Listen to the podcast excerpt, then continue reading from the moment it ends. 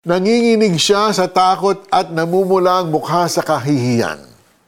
Malamang nagsisisi na siya. Bakit ba kasi ako pumasok sa ganitong klaseng relasyon? Pero huli na ang lahat. Nahuli siya sa akto ng mga tagapagturo ng kautusan at dinala kay Jesus para maparusahan.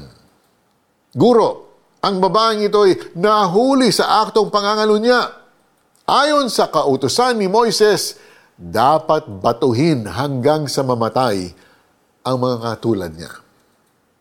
Pero sa halip na sumigaw ng batuhin ninyo ang babaeng ito dahil nagkasala siya, yumuko lamang si Jesus at tahimik na nagsulat ng kung ano sa lupa. At nang patuloy sila sa pagtatanong, saka lang nagsalita si Jesus. Ang sino man sa inyo na walang kasalanan, ang siyang maunang bumato sa kanya. Kung ikaw ang babaeng yon, anong mararamdaman mo pagkarinig sa sinabi ni Jesus?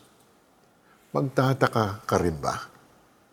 Dapat lang siyang parusahan ayon sa kautusan. Maiiyak sa tuwa? Ligtas na siya, walang bumato sa kanya. O mamamangha sa kahabagan at kabutihan ni Jesus hindi itinanggi ni Jesus na nagkasalang babae, pero hindi niya ito pinahiya at pinarusahan. Ipinakita niya na dumating siya sa mundo hindi para hatulan ng parusa ang sanlibutan, kundi para iligtas ito. Siya ang liwanag para sa mga namumuhay sa kasalanan. At kung lalapit sila sa Kanya at magsisisi, maliligtas sila at magkakaroon ng pag-asa, kakayahang umiwas na sa kasalanan. Gaya mo rin at gaya ko, kailangan natin ng habag ng Diyos. At hindi niya yon ipinagkakait sa mga nagpapakumbaba. Naunawaan ni Jesus ang mga kahinaan natin. Kaya't huwag tayong mag-atubiling lumapit sa trono ng mahabaging Diyos upang makamtan natin ang habag at kalinga sa panahon ng ating pangangailangan. God is merciful and He will not condemn those who trust in Him. Manalangin po tayo.